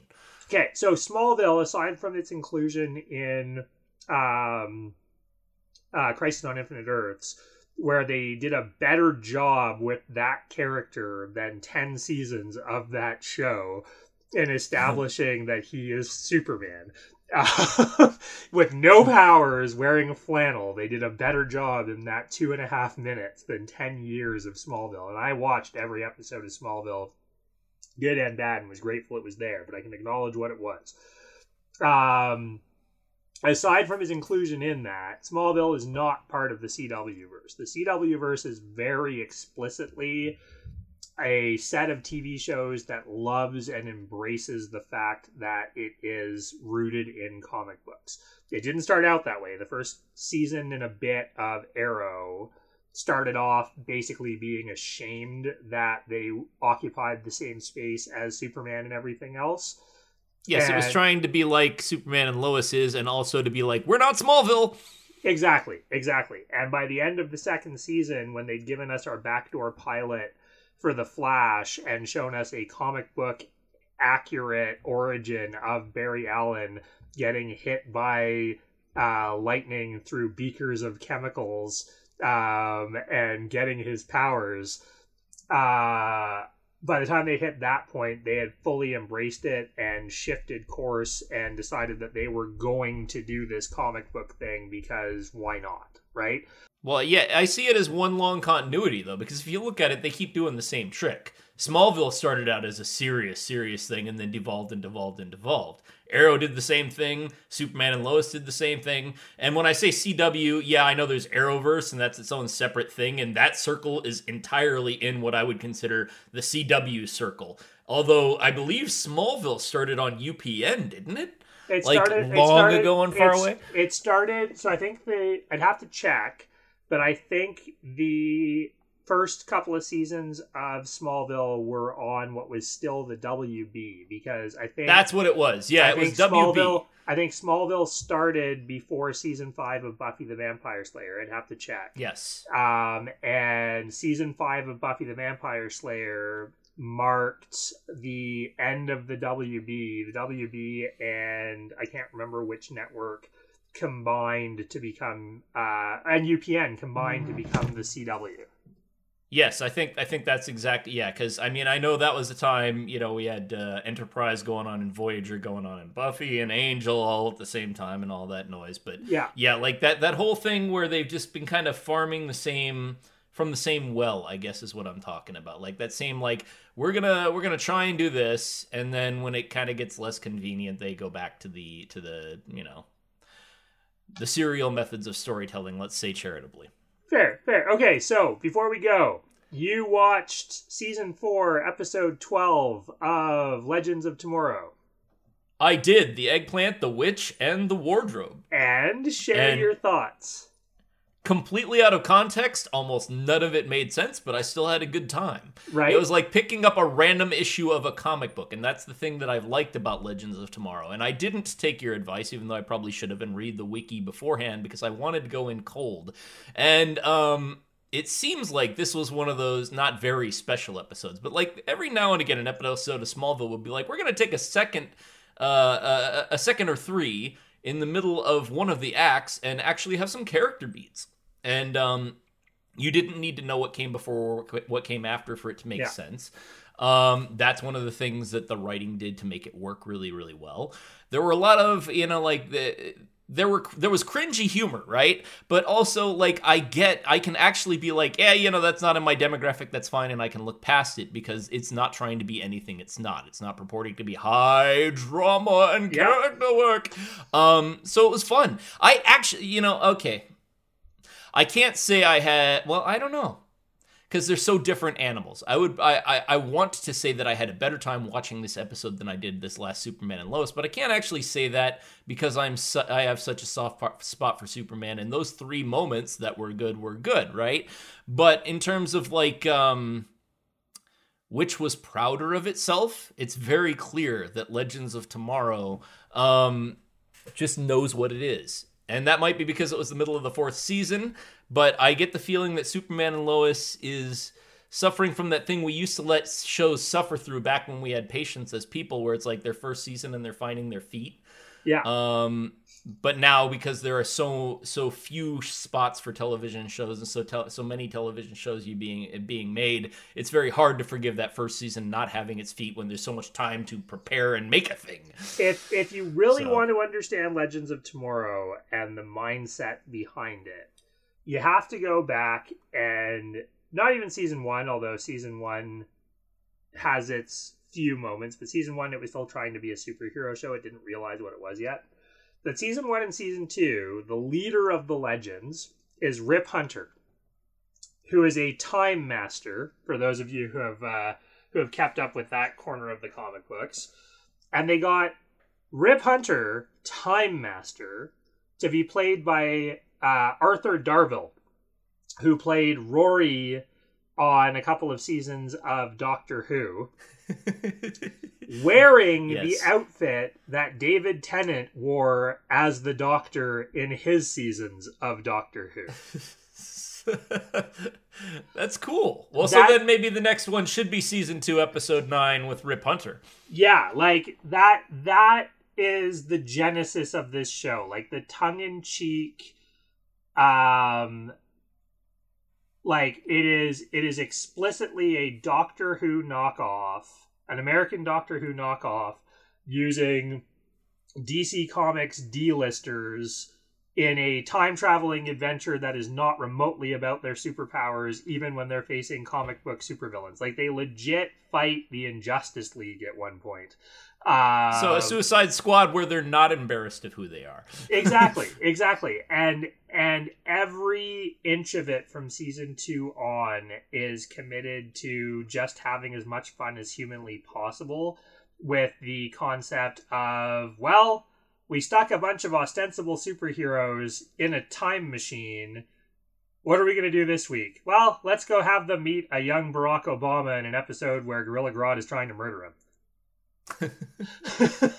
I don't know if that's on the list, but I do. You know, I'm I'm liking the idea. If you like the idea, I, I should have shouldn't have turned my head away from the mic, but I like the idea. If you like the idea of ki- continuing on with uh, Legends as the uh, the next uh, uh, for for a little while as the CW thing, you agree? Yeah, yeah, absolutely. Um, I think that we should do. Uh, well, do you have any episodes on the list that you still want to look at? Yeah, I've still got Kate's list, which is uh, you know it seems pretty good so far. We got uh, Raiders of the Lost Art. We got Here I Go Again, uh, where Zari is stuck in a time loop. We got the Virgin Gary, where a unicorn attacks Woodstock, and Oh, I'm tempted to make oh. that next. The no, no, no. The time loop one. So there's only one time loop episode I enjoy as much, and it's for completely different reasons. Um, It's Mhm. not that it's better; it's on a completely different tonally type of show, and that's the time loop episode they did on Star Trek Discovery in I think season two. I want to say The Mud two. one. The mud one. Yeah, Harry Mudd. Yeah, yeah, yeah. The Harry Mudd episode. Yeah, that was that Yeah. season two, or was that season? Yeah, one? I think it was. Well, no, that was season one. that was season. But they one. did have Harry Mudd recur in a short trek. Yeah, that that was my that was my all time like just for quality. That was my all time favorite time loop episode of anything, uh, especially compared to the Star Trek: The Next Generation exploding Enterprise one. Um, but the- All units abandon ship. but but the time loop episode of Legends of Tomorrow, by sheer virtue of the fact that the way they communicate to the other people over and over and over again that they are in a time loop because they only have limited time before the loop starts again is by referencing Groundhog Day. Uh, is is just as enjoyable. Like I think I think that should be the one that we do for next week. It'd probably be good considering I just wrote a pilot that has some time loopy things in it. So You did. Yeah. Okay, so we are going to cross our fingers that next week's episode can appease both Neal and I. Um, it seems highly unlikely at this point because they've got like the the foot is on the gas pedal for plot full stop and everything else is getting like knocked out of the way really really hard. Um, but we're but we're- Smallville always er, surprised me the way it could bounce back. Like every now and again, you just just have a gem of an episode when they had a work for hire writer that popped in there and could just do a passable job. Yeah, no, it's true, and I I think the the thing that this show is doing that Smallville didn't really do after the first four seasons, and the first four seasons, I know we disagree on season four, but the first four seasons were my favorite seasons of Smallville.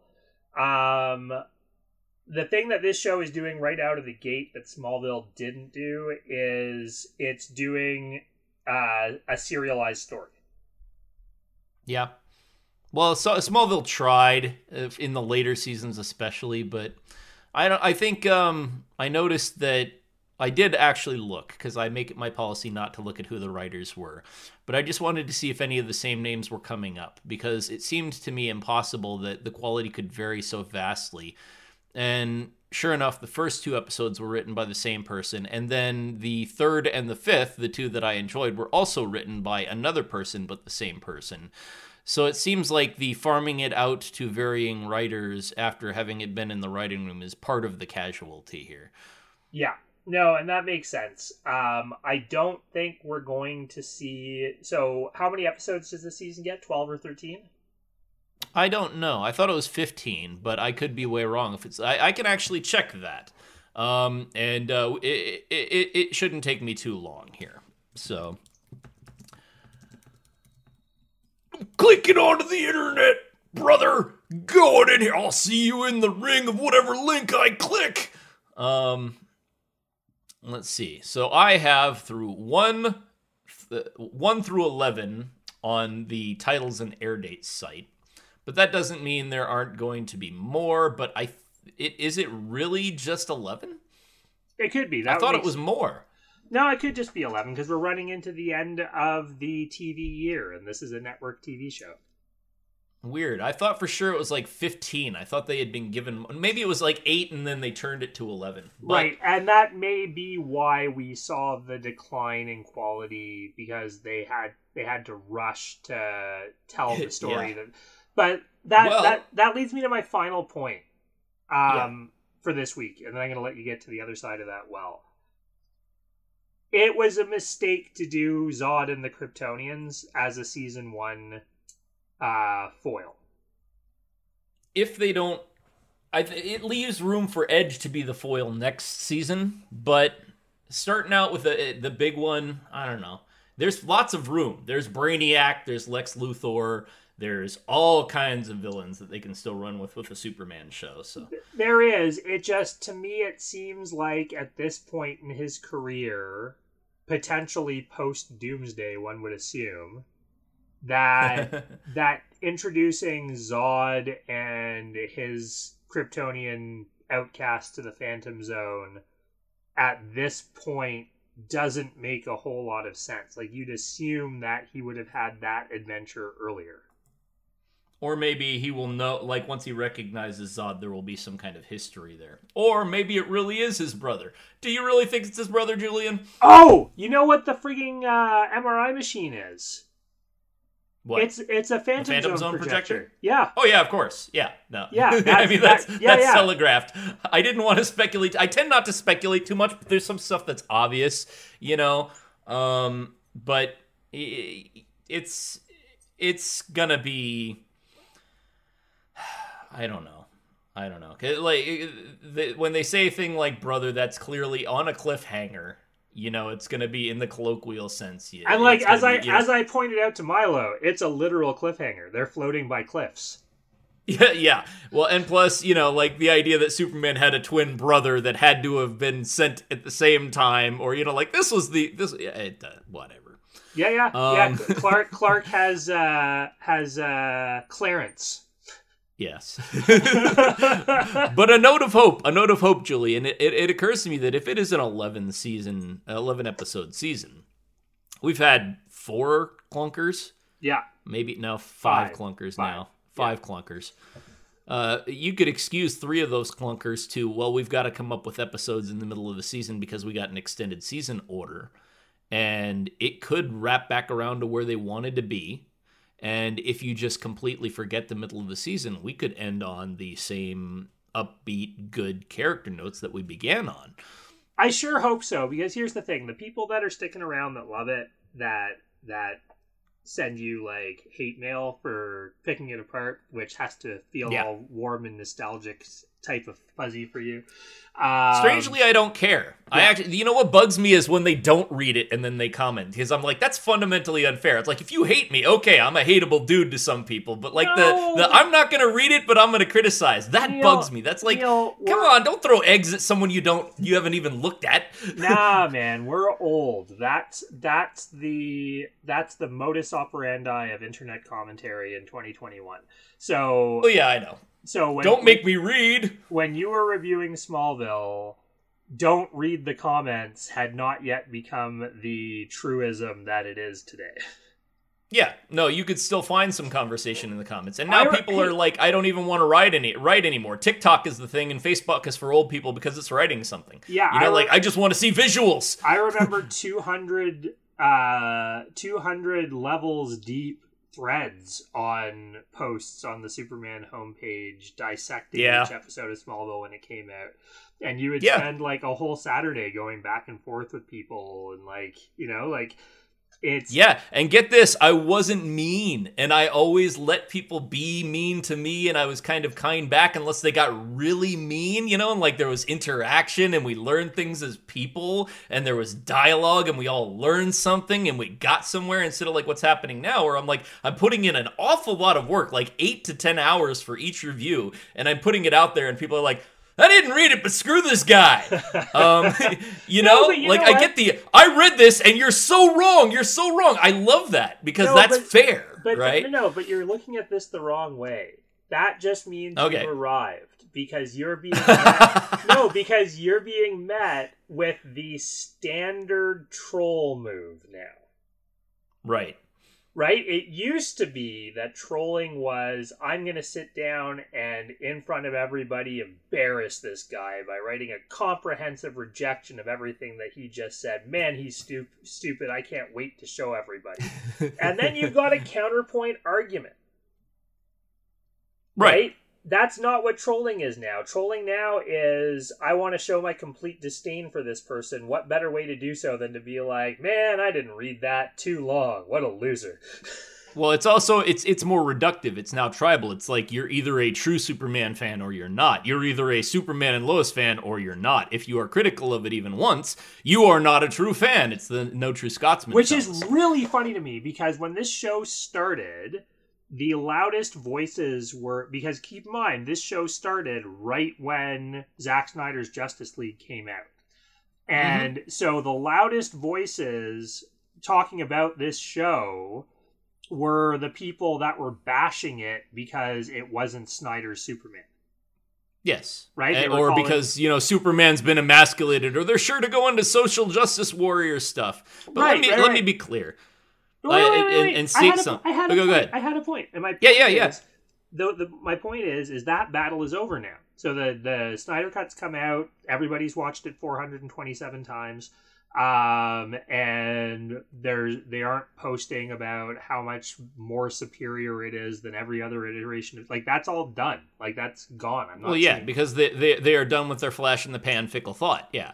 Right. And so that conversation is gone, and what you've got left is the people that enjoy the show.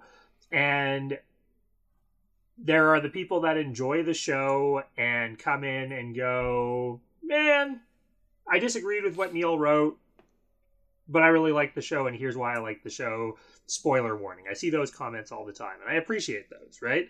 Um, but then you've got in the vacuum of where the Snyder guys were, they are there are the diehards. They are the the grandchildren of the Smallville can do no wrong uh, fan base that are you know I hate you die because you're criticizing this thing that I love, and that that to me just tells me that you've arrived. You you've you've you've irked the diehard Superman and Lois fans, and you know what makes me happier than anything else in the world is that there are diehard Superman and Lois fans. That's kind of nice. Yeah. No, well, let me uh, let. Uh, what? No, go, no, ahead. go ahead. What? Go ahead. Go ahead. Like to, to Well, I was just gonna say, I think I can lay out a couple of things very, very plainly that I think I've said before, but I can put them in order so that they sound, um, so so that it's very clear. Thing one, I am not writing this for anybody but myself. If you enjoy it, good. If you want to read it, good. I hope that it is of sufficient quality that you think it is entertaining and that you get something from it and that you agree with me. If you do not, that's okay. My intention is not for you not to enjoy the show. In fact, I hope that you think that I'm wrong and enjoy the show and have a great and wonderful time. I don't read the comments very often, but when I do, it is so that I can respond to thoughtful people. And if you are being a troll, I will mock you. And you're not going to hurt my feelings or bother me by saying something negative about me or my reviews. If you see a response to that, that is not me being hurt. That is me going, perhaps I can help this person not be a jerk. And I am long past the point of where I give one single crap what anyone thinks about my work. But if you think that your minute, dashed off, slapdash, haphazard, pithy comment on the internet is worth your time, it's not. It makes you look like a fool. All right? Because I don't care. But want you want to get my goat. You hate me. You don't like me because I've said something you don't right like. Do what Julian does. Be like Julian and come up with what's wrong with what I've said and nail me to the floor with it. And not only will you get my goat, I will applaud you and thank you. No, that's fair. I can appreciate that. All right. So Also, I farted. I farted. yeah, brother, I farted. Woo! I, I was hoping there wasn't going to be one more. Yeah, brother. Uh, I was desperately. Yeah, I don't. All I don't. So, so I think that's it for us this week, folks. Uh, we've only got a couple of episodes left. It looks like this season, and then I guess Neal, so. Neal and I are going to figure out what's next, but we're going to uh, we're going to tackle some more uh, of Legends of Tomorrow. And I really, really, really, really, really, really want to deep dive season two of Arrow with Neal because season two of Arrow does the best villain treatment that um, a, T- a DC based live action property has done, with the exception of um, Heath Ledger as the Joker in Deathstroke.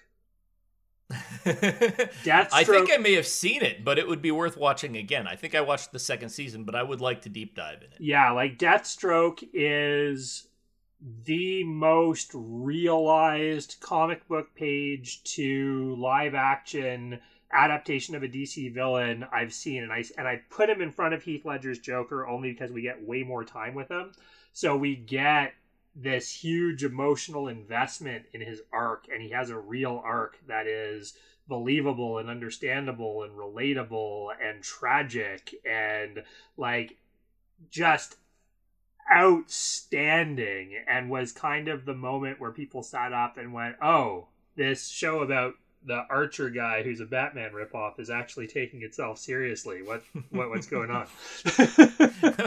I tell you, if they go, they, they do this many more plot inconsistencies. I'm gonna have me a dang Deathstroke. Um, one last closing note. Um, I I have made a, an unforgivable error. I told you about it, Julian, but um, I made the mistake of assuming that uh, Randy Macho Man Savage is the one that said brother a lot, and that was actually Hulk Hogan. Someone brought it up in the comments, and so I challenged him to a match in the ring. Uh, I will be issuing a public apology for that egregious error next week at the beginning of the review, and we can talk at length about that. We probably won't. well, we can talk Neal, at length about that. I have want. good news for you. What's the that? internet has taught me that we now live in a world where reality doesn't real. So, in fact, your assertion was correct, and it was the Macho Man Randy Savage. I, the, the funny thing is, the part of me that knows when I'm wrong, and it's in there. I know when I'm wrong. Like I just, I, like even if I can't articulate it, I know when I'm wrong. The part of me, part of me is going, wait a minute, wait a minute. Macho Man Savage said brother sometimes. Macho Man Savage did say brother because, uh, he said five years Macho, ago. Macho Man Savage, and that was the gag in Spider Man, said, Oh, yeah. And he was the Yeah. basis for Kool Aid Man. Well, yeah, no, of course he was. Yeah, yeah, you know, like, Yeah. like, I, of course that was him. He, he did the yeah, yeah, oh yeah, like all the time. Bone saw. But I don't know if it was just Hulk Hogan that said, brother, you know, like I think Macho Man, Man Randy Savage, deep in the recesses of my memory, was like, oh yeah, brother. You know, I think I, I can hear that in my brain. I think some part of me is right, but either way, I'm going to own it and be wrong. And and and it, I, I prepared a beautiful opening and apology. You'll. Well, in the in, in in the intervening week, I will see if I can find some archival WWF, as it was called back before the World Wildlife Foundation sued them for the name footage, and we'll we'll confirm whether you're right or not. Should have put a panda in the ring. Yeah. And on that note, I will see you all next week. Thank you, Julian. We'll see you next week. Thanks, Neal. Have a great week.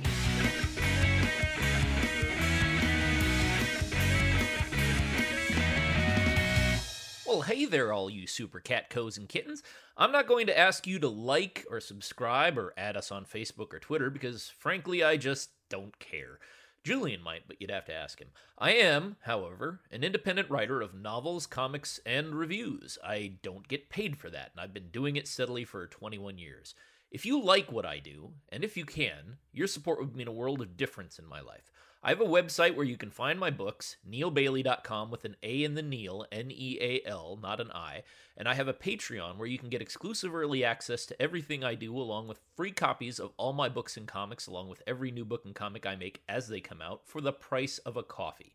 Get yourself on over to www.patreon.com slash Neal Bailey and tell them Neal sent you. Thanks for listening.